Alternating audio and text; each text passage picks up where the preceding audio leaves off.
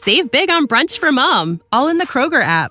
Get 16 ounce packs of flavorful Angus 90% lean ground sirloin for $4.99 each with a digital coupon. Then buy two get two free on 12 packs of delicious Coca Cola, Pepsi, or 7UP, all with your card. Shop these deals at your local Kroger, less than five miles away. Or tap the screen now to download the Kroger app to save big today. Kroger, fresh for everyone. Prices and product availability subject to change. Restrictions apply. See site for details. Lightning fans, you found the right show for everything you need to know about your favorite team in the NHL. It's the Lightning Insider Podcast with Erik Erlendsson. Get ready for insight, historical perspective, interviews, and breaking news that comes from a reporter insider who's got near 20 years on the Tampa Bay Lightning beat. Now for the latest with the Lightning, here's Eric. Hello, everyone. Welcome to another edition of the LightningInsider.com podcast. I am Erik Erlendsson from lightninginsider.com. Welcome you back to another NHL season. A full 82 game schedule is on the docket as things tend to get back to mm, close to normalcy here for the NHL after a disrupted season and a COVID shortened season. Of course, both won Stanley Cup championships by the Tampa Bay Lightning who are two time defending Stanley Cup champion, coming into the season looking to do something that has not been done since the early 1980s when the New York Islanders were the last team to win three consecutive Stanley Cups. They actually won four, that Islanders dynasty team. Something, believe it or not, the Edmonton Oilers never did. You think of the success that the Oilers had in the 80s. They won four cups in five years, but they did not win three consecutive Stanley Cups. So the Lightning are looking to do something that hasn't been done in almost 40 years as they enter the season. Of course, opening night is Tuesday against the Pittsburgh Penguins, who, by the way, were the last team to enter into an NHL season as two time defending Stanley Cup champion when they won cups in 2016 and 2017. All right, a uh, few things I want to touch on here as the season gets going. First of all, uh, head coach Jon Cooper has signed a three year contract extension. He had one year left on his contract. That would be this year. So, again, a three year contract extension for the head coach, which matches or follows, I should say, the contract extension for general manager Julien BriseBois, who earlier this summer also signed a contract extension, and uh, the the duo that has led this team to a couple of Stanley Cup titles is back for the foreseeable future uh, as well. So congratulations to head coach Jon Cooper as well as GM Julien BriseBois as they embark on another season. And uh, it's been a challenging season, off season for Julien BriseBois, and it's uh, one of the earlier podcasts this summer, of course, was the free agency recap. But as we embark now on this season and, and see what they've done, you know, their their roster was submitted into the league ahead of the season opener. And according to puckpedia.com, it's pretty incredible the job that Julien BriseBois has done because you want to talk about maximizing your salary cap space. And we know the crunch that the team has been in the past couple of years in terms of trying to deal with the salary cap. They actually got within about $700 of being able to open up their salary cap pool. And if you were paying attention before, the acquisition of Brent Seabrook, who of course is not going to play, but his $6.875 million contract allows them to utilize long term injury relief similar to last season when Nikita Kucherov wasn't able to play and they acquired the contracts of Marian Gaborik and Anders Nilsson to open up that salary cap pool, that uh, that long-term injury pool. Uh, that's what Brent Seabrook has done. He'll he'll be on the books for three seasons, including this year, so that it allows them to go over the salary cap um, by almost six point eight seven five million dollars. It's it's incredible to think they're their the roster that they submitted to the league is going to come within $700 of reaching that maximized long-term injury pool, which is actually last year they were even closer. They were about $300. Um, and if you think about it, these multi-million dollar contracts to come within that margin of error, that margin not not margin of error, but that that margin of flexibility to get as close to that cap ceiling, that long-term injury relief ceiling that they are. Just an incredible job by Julien BriseBois, Mathieu Darche, who is uh, president of Hockey Ops, uh, who's basically his right hand man on these situations, uh, dealing with the salary cap and, and those numbers and, and, and, to utilize that. So, um, just an incredible job of salary cap management by the Lightning here once again heading into this season. So, let's talk about that roster real quick. Some two rookies have made the team. Boris Katchouk and Taylor Raddysh. Uh, they were both um, start the season with Tampa Bay. Of course, they were waiver. They were no no were no longer waiver exempt. If the team wants to send them down to Syracuse, they would have to clear waivers first. And we knew there were a couple of jobs that were open coming into training camp because of the losses. Barclay Goodrow now with the Rangers, Blake Coleman now with the Calgary Flames, and ironically enough, Blake Coleman got himself suspended for the season opener for the Flames for a boarding hit he delivered in the preseason. So Blake Coleman now with the Calgary Flames. Of course, Yanni Gourde was taken by the expansion Seattle Kraken. Uh, looks like he's going to be somewhat close to ready to start the season, coming off the shoulder surgery, a little bit ahead of a schedule, which is good because there was talk that he might miss about the first six weeks, which would have put him potentially in line to miss Seattle's visit to Amalie Arena this year, which is uh, the day after Thanksgiving on Black Friday. Uh, so good news. It sounds like Yanni Gourde uh, will at least have a chance to play in that game. So of course he is now with the Seattle Kraken. Tyler Johnson with the Chicago Blackhawks after the trade to acquire Brent Seabrook to get that salary cap flexibility.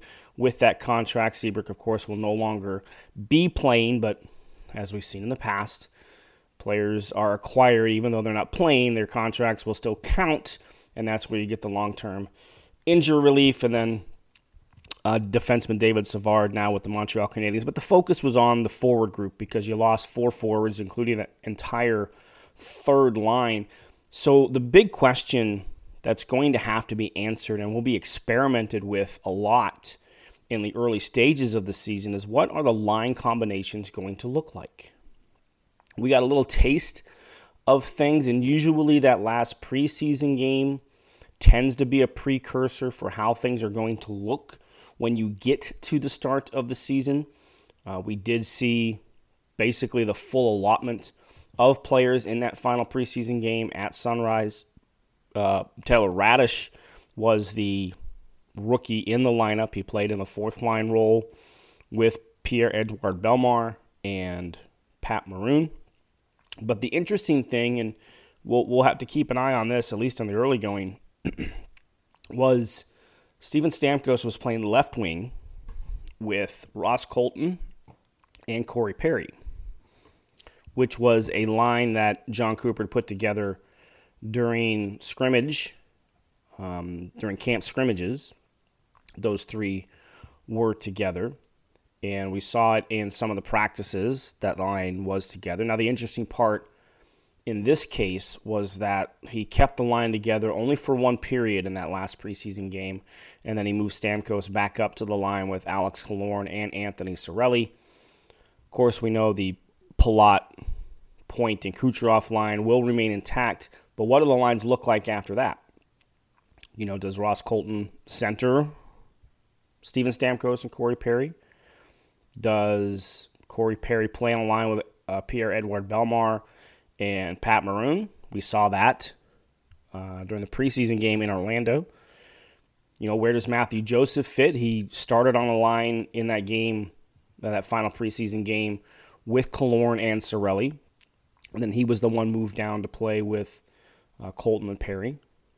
You know, uh, so lots of interesting line combinations to kind of keep an eye on in the early part of the season because when you lose an entire third line, look, there's a reason that the line of Yanni Gourde, Blake Coleman, and Barclay Goodrow was kind of called the identity line, right?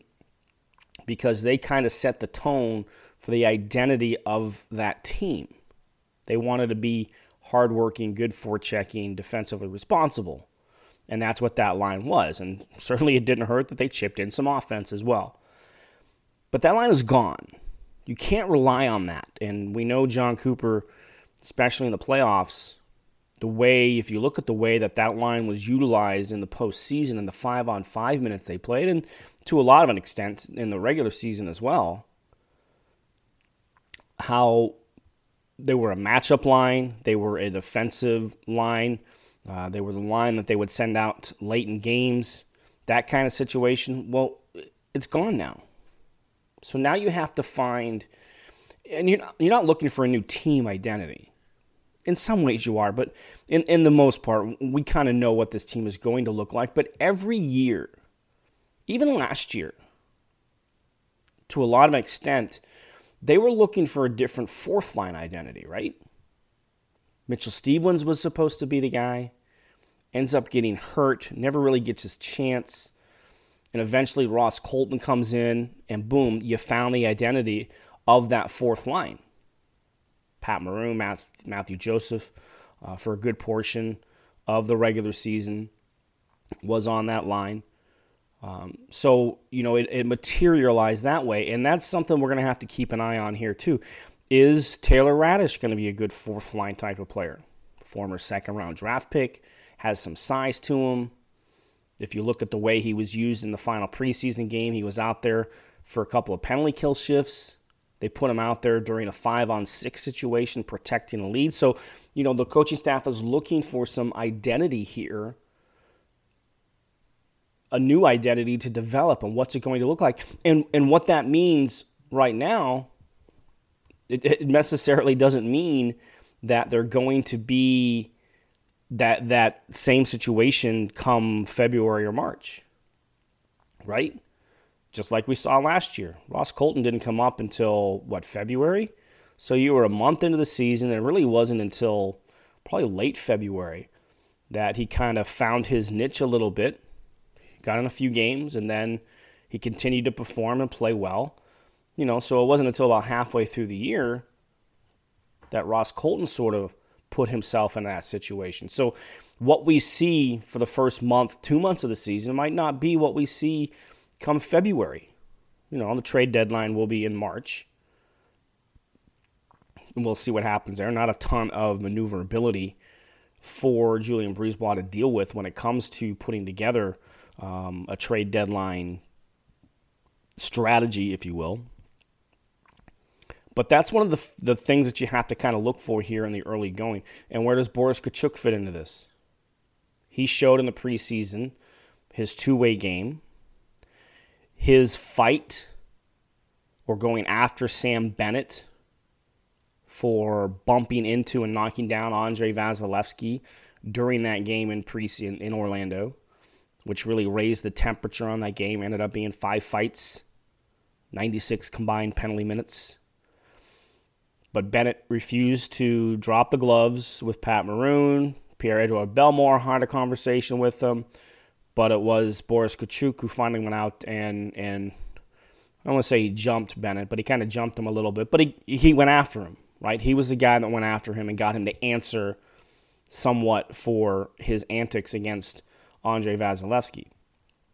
That stood out big time.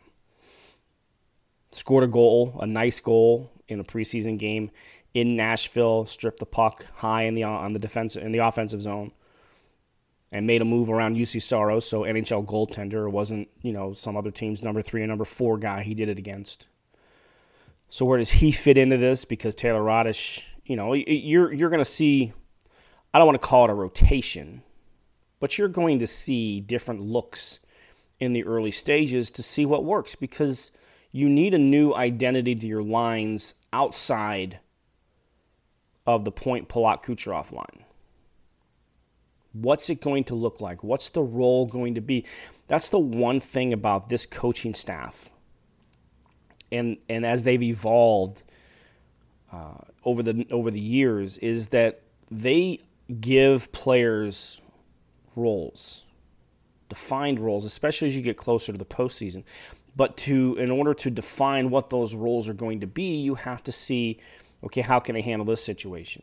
You know, what can they do in this situation? So that's why you saw Raddysh out there in a five on six situation. Okay, how's he look here? We're protecting a lead.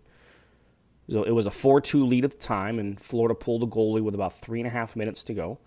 So he was sent out there for a couple of five on six situations. You know, how does he handle it? And you're going to see a lot of that. Boris Katchouk is going to be put in that situation. Uh, whoever else they bring up from Syracuse during the season, because there will be call ups. And that's the one thing to kind of keep in mind here as we discuss the opening roster is that what the roster looks like today might not be what the roster looks like in two weeks, four weeks, whatever it is. Injuries certainly always come into play. Um, so that, that kind of keeps you looking for what it is you want to see.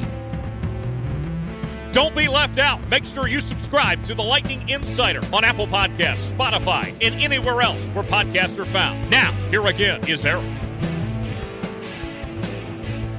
So that's the one thing that you really need to kind of keep keep an eye on here in the early stages of this season is what do you do for your lines? We, we know the defensive pairings. They're they're pretty much set. Right? Victor Hedman's going to play with Jan Rutta. The pairing of Ryan McDonagh and Erik Cernak is back. Mikhail Sergachev is going to play with Zach Bogosian. And then Cal Foote, of course, is injured, so he's going to miss the start of the season. So the, the defense is set, and, and really the defense has been set since the start of the year, at least to start. You know, they'll open with six defensemen, but that'll change uh, by the end of the, the first week of the season. You'll see seven up here, whether that's going to be Andrej Sustr or Fredrik Claesson.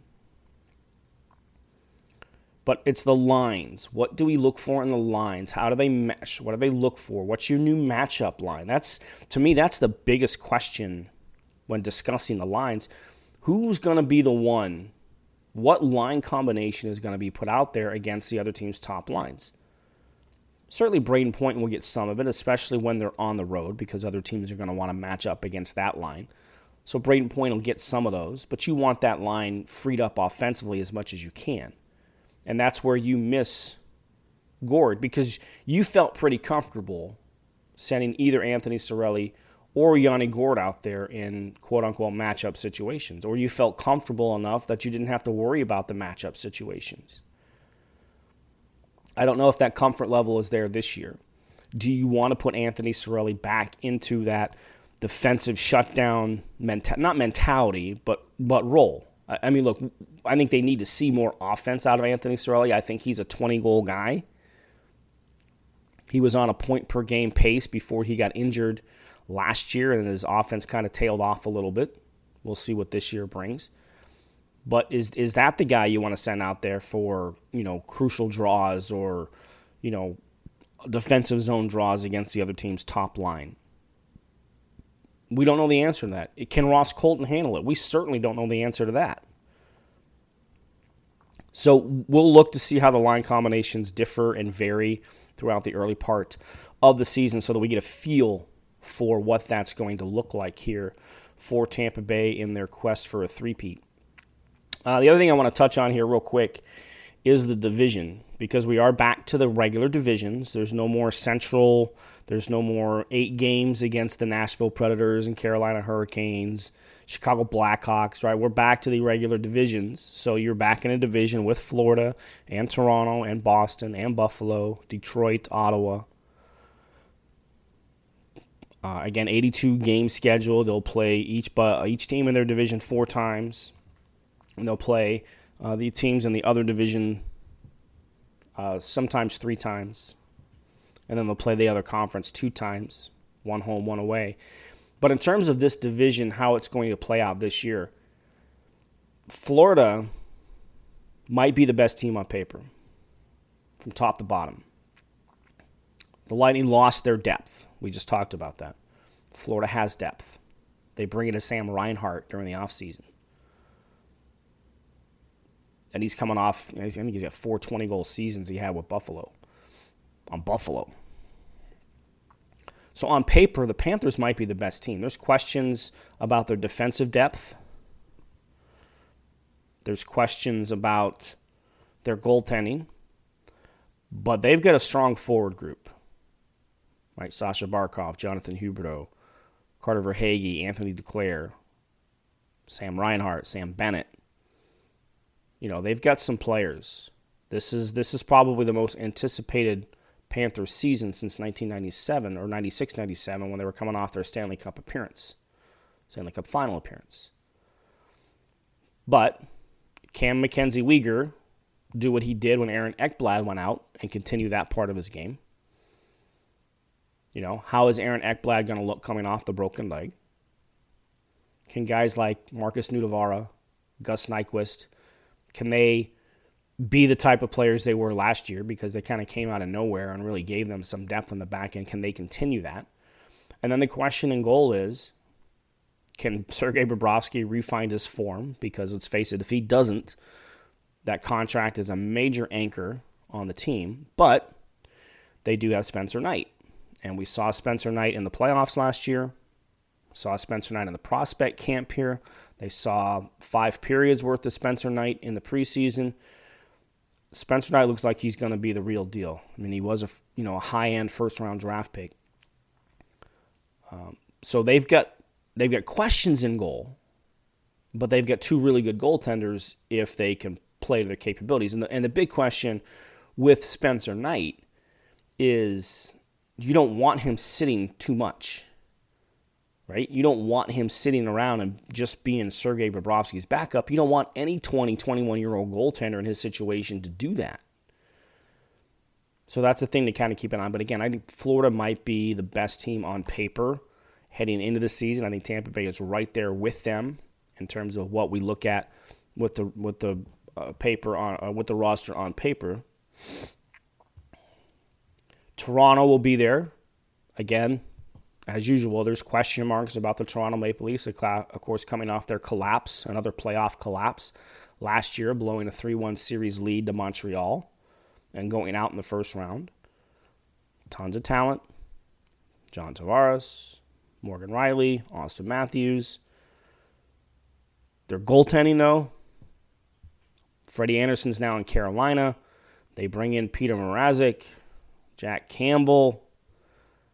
Don't know if that's a goaltending tandem that's going to hold up throughout an entire 82 game season, especially in that market. Uh, they'll be a playoff team. If you look at, at this division, I think um, they're probably you know number three in the division if we're going to rank them. Then you have the Bruins, who I try and write off every year, thinking, okay, this is the year. Their depth, their lack of depth scoring is going to catch up with them. Their age is going to catch up with them and they just continue to just surprise, surprise, surprise. But here's my question with the Bruins How's their goaltending going to play out?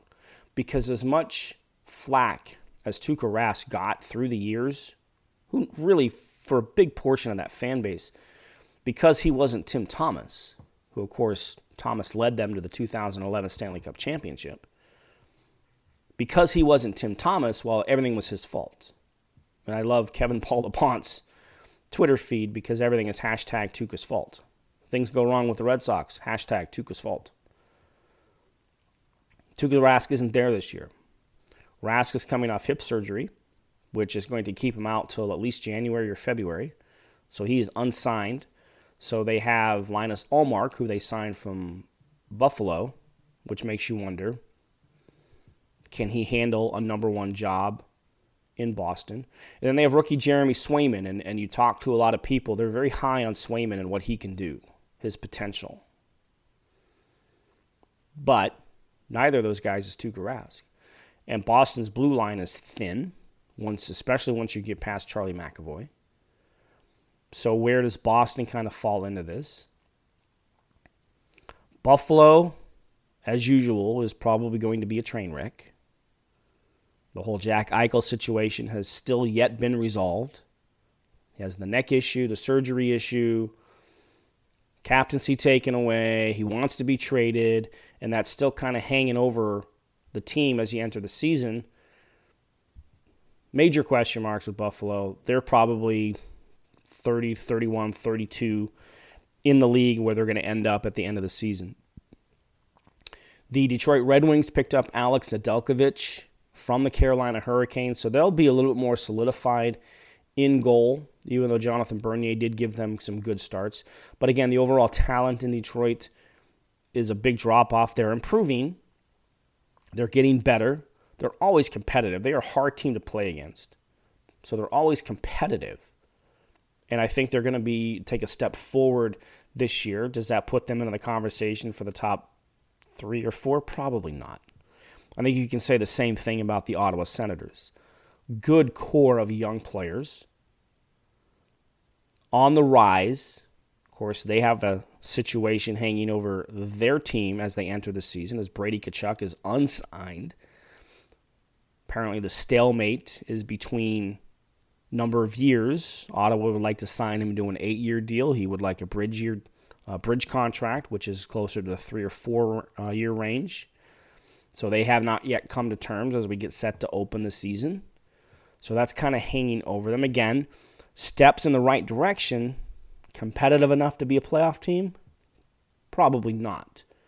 So when you look at the division, the, the top three teams are easily Florida, Tampa Bay, and Toronto.